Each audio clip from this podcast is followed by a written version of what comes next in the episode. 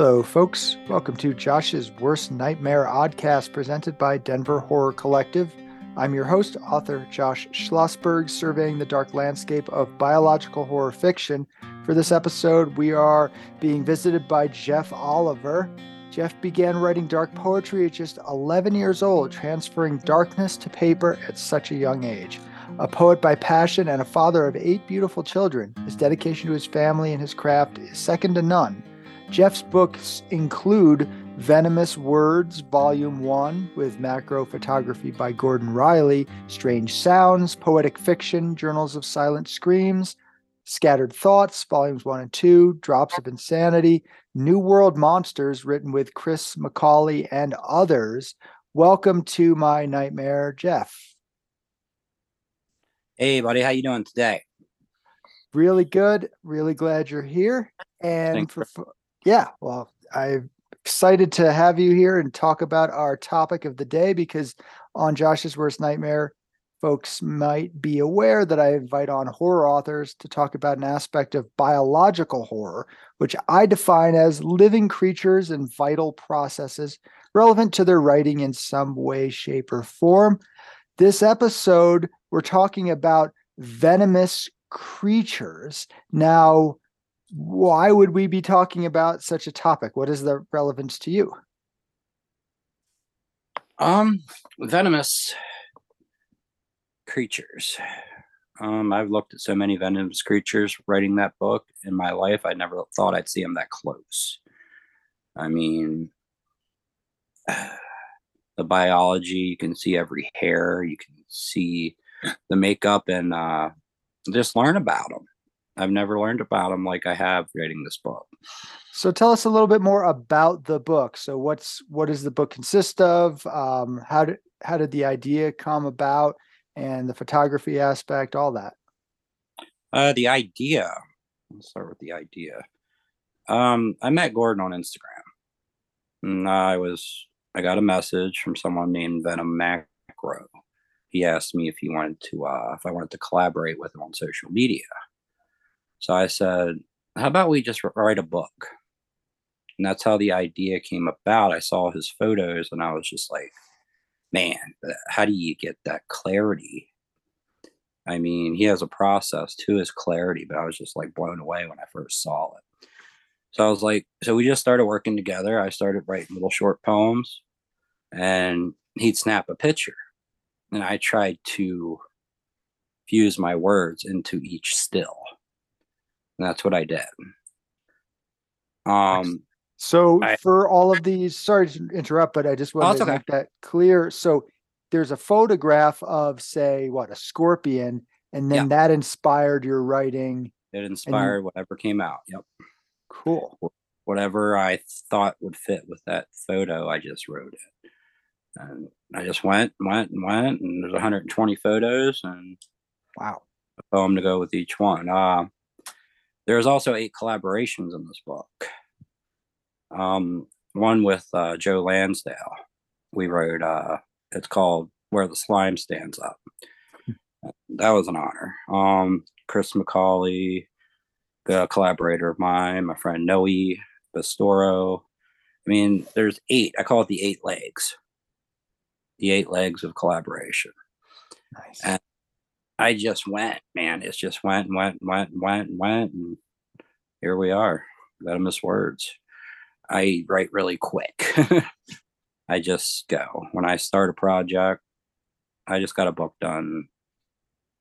Mm, took me a month. I got like 13 in the works. It's just like, it's crazy. I don't know. My wife tells me to stop all the time. So That's well, you're you're prolific in both creating a family and in your fiction. So there's something something going on with both of those. The balance is beautiful if you mix it just right. So 120 different photos. So there's 120 different poems. There's over, there's over 120. I think there's like 124. So what there's are some spiders. of those?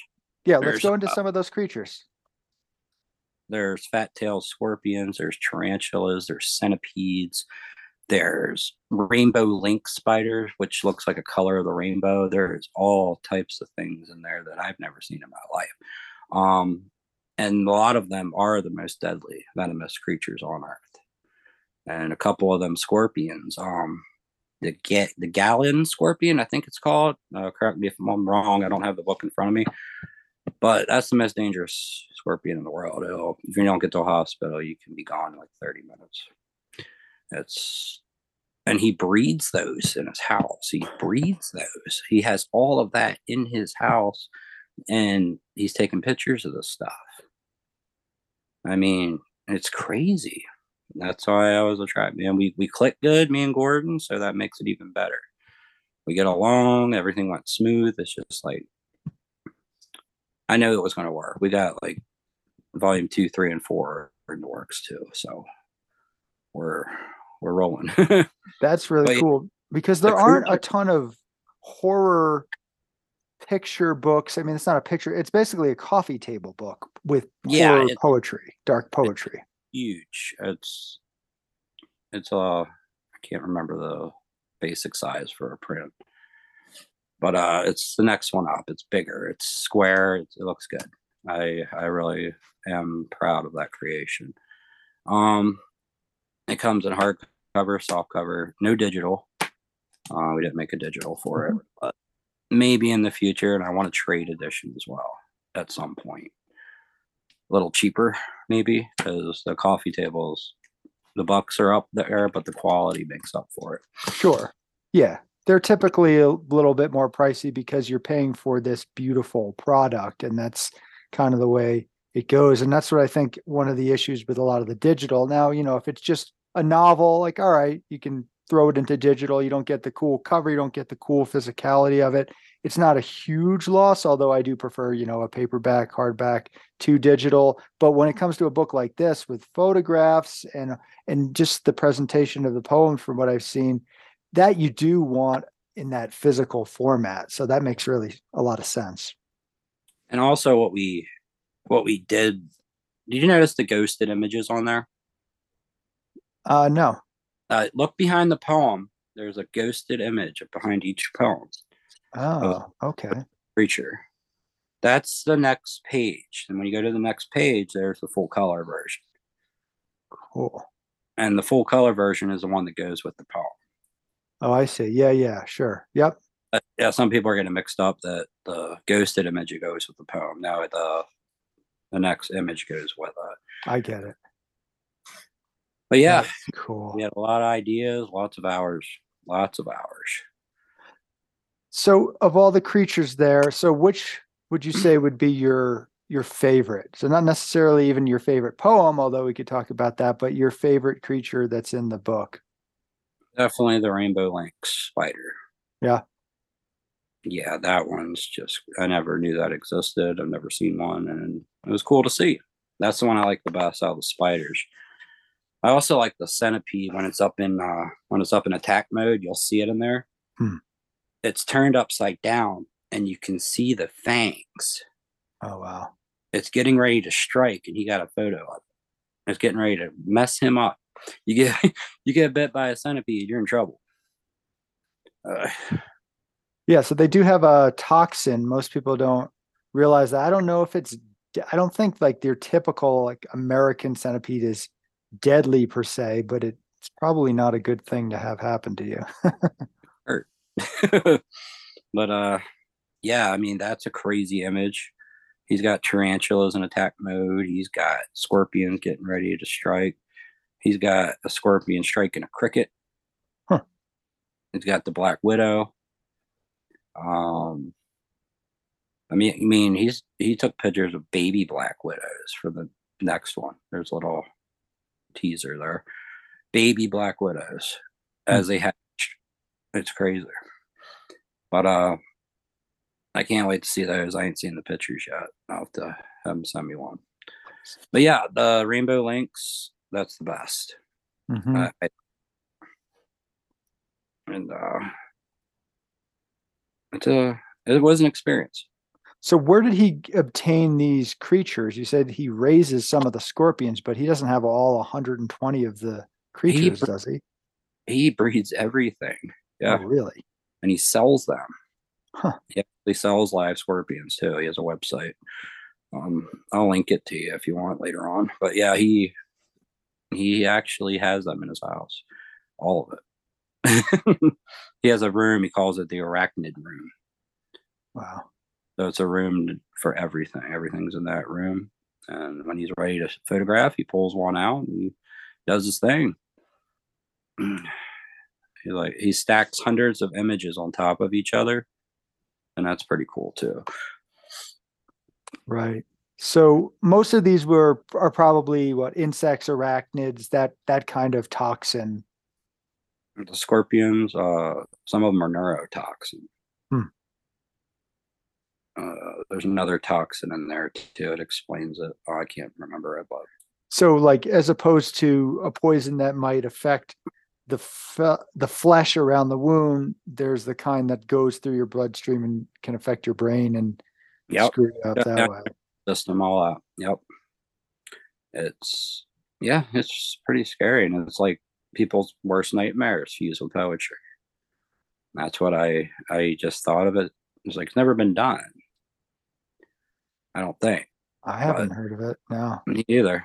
So we figured let's try something that's never been done, and there it is. Um, yeah, I had a great time writing that and working with Gordon. It was amazing, and I look forward to the future, like a series, volume one, two, three, and four. Yeah, cut it at four, and if it goes well, we'll make something else up. Sure. So which of the creatures would you say is the most disturbing? Mm, think. Probably the scorpion with the babies on their on its back. Yeah. Can you imagine that? yeah, that that one when the the mother is close up with the babies all over her back. That one's the most disturbing for me.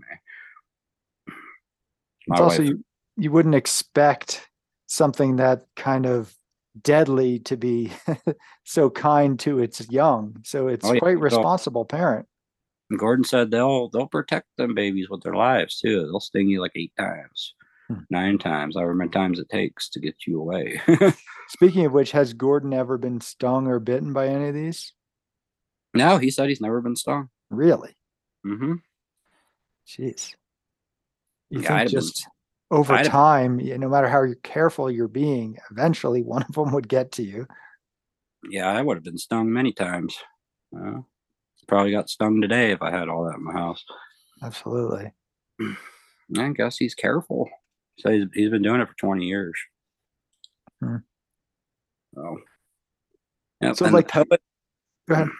the poetry and the photos, I just think they go well together. Yeah, and I was going to ask you. So your your process specifically for the writing of the poetry. So obviously you look at the image. What do you like? Stare at it for a while? Do you walk around? What's actually your process for that? And then do you do a few drafts, or just kind of like it just comes out of you? It kind of just flows out. Hmm. I'll, I'll sit there, I'll look at it, then I'll just go. My thumbs will be going a million miles an hour. It's like, oh, next photo, bam, bam, bam. It's just like a, I don't know, like a maniac. I don't know. I just sit there and I write it. I just, my thoughts start spir- spiraling around and it comes out. That's cool.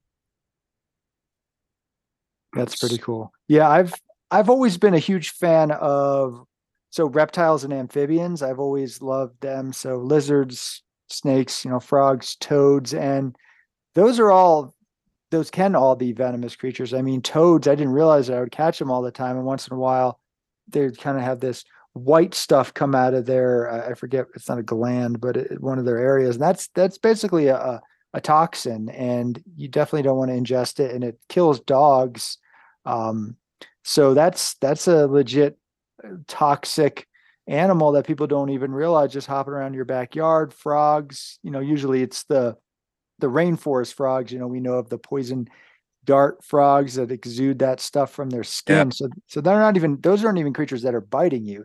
They just exude it as protection basically to keep other things from biting them.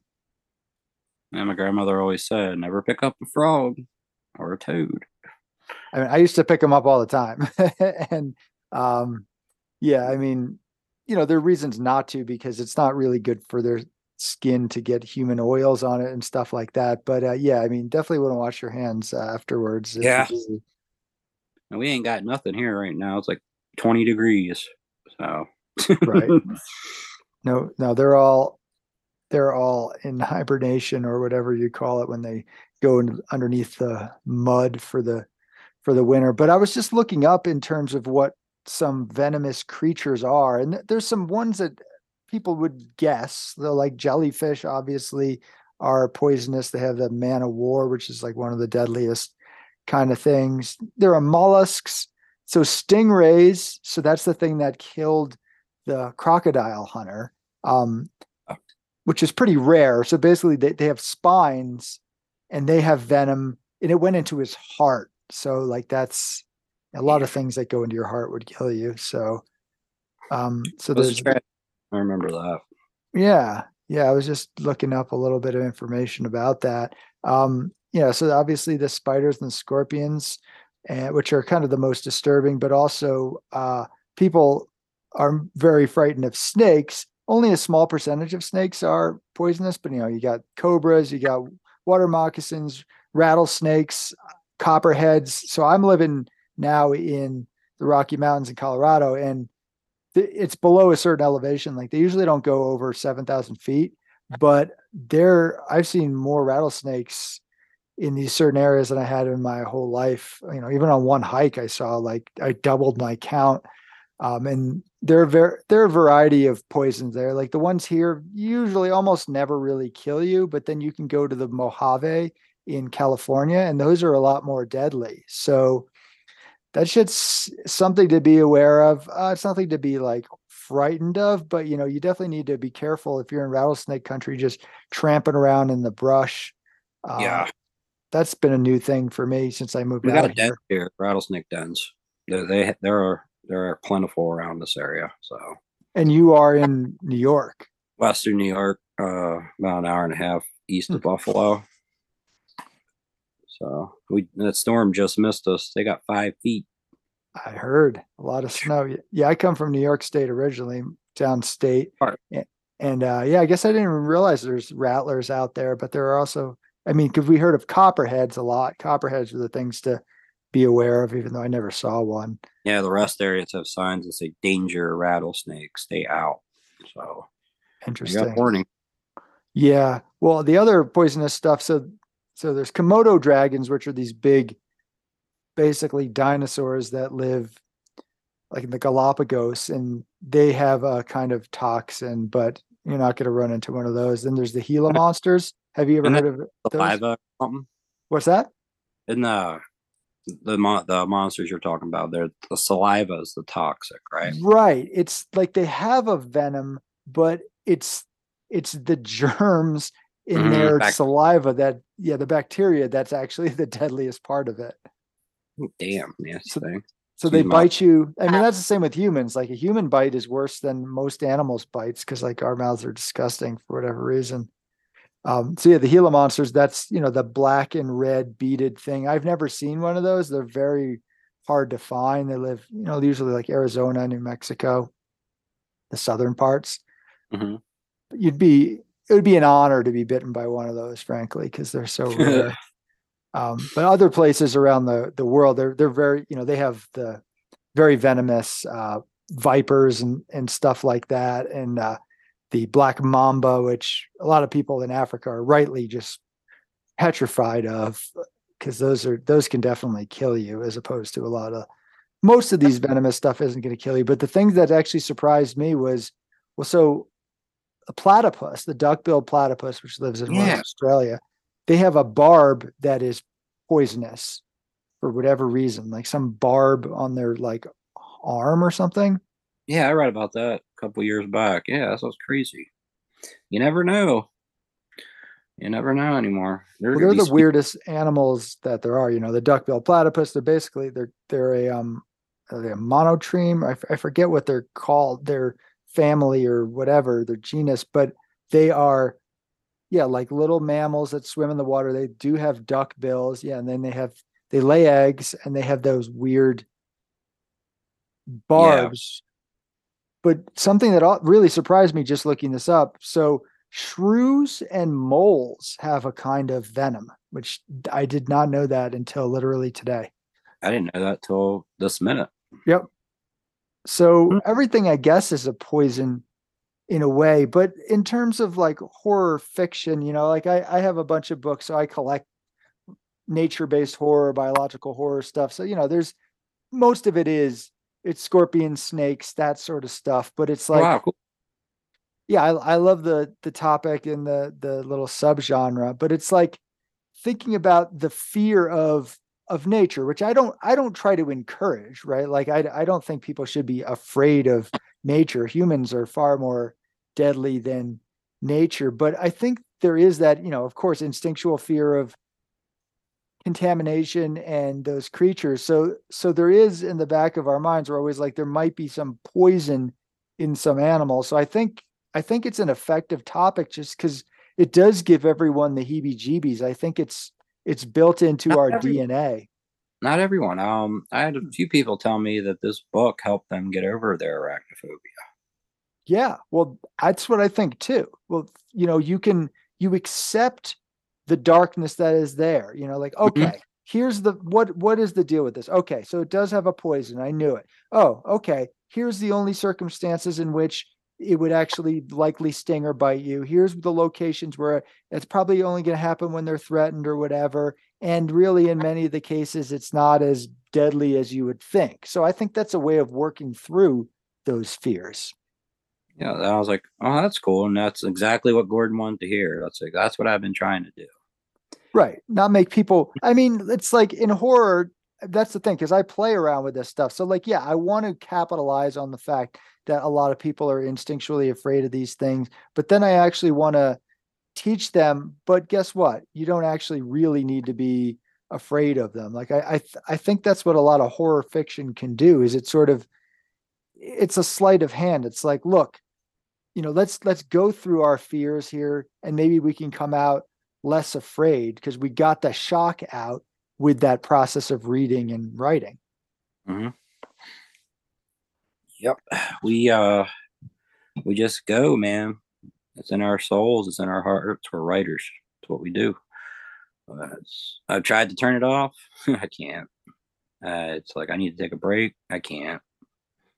It's it's something. So when it comes to poetry, that's your chosen uh, form of writing as opposed to prose. Uh, poetry, yes, and I'm leaning into prose with uh, a project we're working on called Infinite Black Tales from the Abyss. Okay. That one's complete as well. Uh, yeah, that's leaning more toward the prose side. I got it mixed with poetry. I got like actual stories mixed in, and then uh, Dan Verkey's illustrated the entire thing. So there's like illustrations with everything. It's, it's a new dimension type of book, like an apocalypse, new apocalypse style. But uh, look for that one too. That one's going to be kind of my lean in for prose. So, one- what draws you to collaborating with illustrators and photographers? Because that's not something that a lot of authors do. Typically, there's going to be a cover, right? But that's usually it. So, why that for you? trying to bring something new, something consistent, hmm. something you can see as well as read, actually feel. So, hey, this story is about a monster. Hey, here's a picture of that monster. This one's about a spider. Hey, here's a picture of the spider. Right. Just actually visualizing, not only in your mind, but actually in reality. So it's, I just want to bring something new. That's what I got rolling with these illustrated projects. I got two more, another one called Ink Blots. It's just like ink blots, uh, Poet's Perception. It's like, uh, Wow. that one's done too. It's coming out next year. Uh, Dark So you Rising. just have these literal ink blots, and then you, Yep, they're as half. a poet, decipher it how you see Yep. fit. Yeah, whatever I see, I'm right. Right. It's like illustrator there is Andrew Fremder. Um, it starts out black and white, like 25 illustrations, black and white. Hmm. Then it flows into color, 25 color, um, 100 poems. So kind of balances it out 100 poems, 50 illustrations. Make you think on some, let you see the others. So that's the idea with that one. That's And really that- cool. Yeah, I mean the monster stuff, I of course can see that, um, but particularly when it comes to, I mean, real life monsters and creatures, like the stuff in Ven- venomous words, that makes a lot of sense. I mean, you, you don't need to imagine that. It's like, well, these are real. Here, Mhm. here's what they look like, and most people probably don't even know what they look like, and they're so beautiful that it's worth taking a really Yeah. close peek at all of them. Yeah, they are gorgeous creatures. They intrigue you, kind of creep you out, but then they draw you in again. They just draw you in. It's like I was like, I never knew that thing had that. You know, like it's pretty cool. It's just like there's also there's a few non-venomous creatures in there too. Mhm. There's a close up of the praying mantis. Hmm. There's a close up of your blue bottle, your basic blue bottle fly, and those are pretty cool. That fly, that fly looks creepy too. Flies are ugly. I don't like them, but uh, I'm more scared. Flies are more disgusting than venom. You know, you can get more disease from a fly than can anything else. Yeah, I've talked definitely a lot about bacteria and viruses, microbes on the podcast. That's definitely something that's more disturbing to me than venom. It's like, all right, if I come back from a hike and I'm that like, oh, fly I just that fly just got off a pile of- cow crap. right, you and, you, and you don't know where it's been. You don't know if if that got into your skin. Uh, versus if the snake didn't bite you, you, you didn't get bitten. Like you would have known, but you don't know Yeah. how contaminated you've been by these other things. Know, they eat whatever dead things. You know, yeah. Yeah, this is cool, man. I'm enjoying this. I may Well, look yeah. calm and mellow. I don't.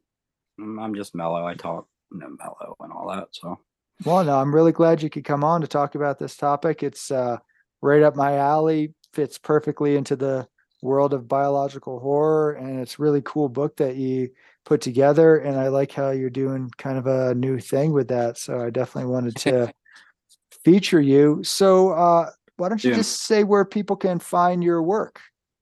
Uh, Amazon, you can find venomous words, but uh, make sure you get the one that has the green stripe on the bottom that says Volume One and published by Blurb, because there was a different version that we had to pull. So I'm gonna pick picked up and get the old one. And uh, Amazon, you can find that on Amazon. Um, there's a collector's edition on Blurb. It's just the highest quality paper you can get, the hundred pound Nice. and that one's $148 Sure. but it's worth it i So- think It's a coffee table book. I mean, it's a collector's item. It's a conversation piece. You can last your whole life. It's not just some paperback or Kindle. oh yeah here's a fake monster Nice. that's from uh just released new world monsters Excellent. uh, 26 illustrations in that one that's on amazon uh i also have uh i think seven total on amazon um i wrote my first novel in 2020 I haven't read another one since but my novel is written in rhyme Wow. 60,000 words Really? The whole Yeah. so like couplets or oh I, I i just rhymed the story the whole story wow. I- went through and I just flowed. It's called Poetic Fiction Journals of Silent Screams. Um, about a boy named Xander who goes through abuse as a child and he grows up and twists and turns into the spiral of madness that he can't control. Wow.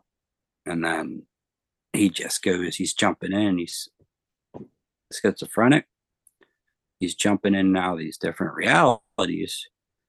Like he has his children, then he don't. Um, he's dead, then he's alive. He's here, then he's there.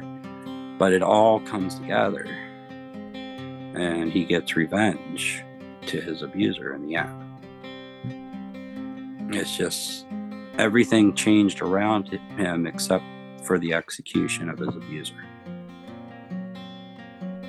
That Okay. stayed the same. So Well, that's a reminder that the human the human monster is far more dangerous than any of these natural creatures and despite their venom. So Jeff, thank you so much for coming on the podcast. Really glad to have you. hey man, appreciate you having me. For real. Of course. Keep writing, keep shining, keep podcasting, keep being you. That's it. Will do. Thanks for taking a trip with me through Josh's Worst Nightmare, where I, Josh Schlossberg, survey the dark landscape of biological horror fiction presented by Denver Horror Collective. If you don't want to miss any of the great and sometimes disturbing weekly episodes I've got planned for you, be sure to subscribe to Josh's Worst Nightmare on a variety of podcast platforms. You can also sign up for Josh's Worst Nightmare e newsletter at josh'sworstnightmare.com, where I share a whole squirming mess of bio horror, including my infamous haiku horror reviews and my latest dark scribblings. Speaking of which, if you haven't already picked up a copy of my cosmic biological folk horror novella Malign from D&T Publishing, you can find a copy of the paperback, hardcover, or ebook at Amazon, Godless.com, or Josh'sWorstNightmare.com. Yours darkly, Josh Schlossberg.